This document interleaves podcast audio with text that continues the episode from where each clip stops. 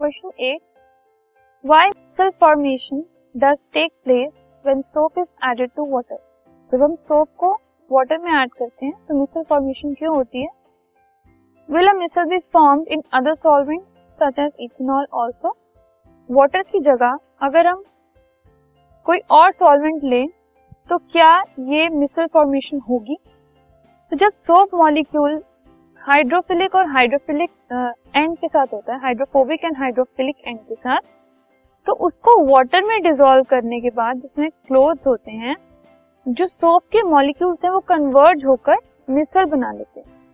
और जो hydrophobic and होता है, वो ग्रीस हटाता है और मिसल का एक स्पेशल स्ट्रक्चर बना देता है, जिसमें हाइड्रोफोबिक एंड अंदर की तरफ़ होता है और हाइड्रोफिलिक एंड बाहर की तरफ़ होता है। एक स्पेरिकल स्ट्रक्चर बन जाता है। अंदर की तरफ़ हाइड्रोफोबिक बाहर की तरफ़ हाइड्रोफिलिक ठीक है? सो इसकी वजह से मिसल फॉर्मेशन वाटर में पॉसिबल होती है, क्योंकि दो एंड्स होते हैं उसके।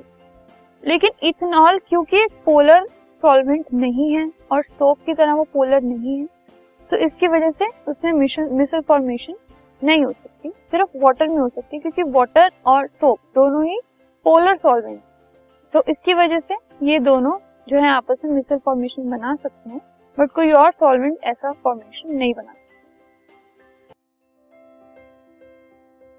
this podcast is brought you by Hubhopper Shiksha Abhiyan अगर आपको ये पॉडकास्ट पसंद आया तो प्लीज़ लाइक शेयर और सब्सक्राइब करें। और वीडियो क्लासेस के लिए शिक्षा अभियान के यूट्यूब चैनल पर जाएँ।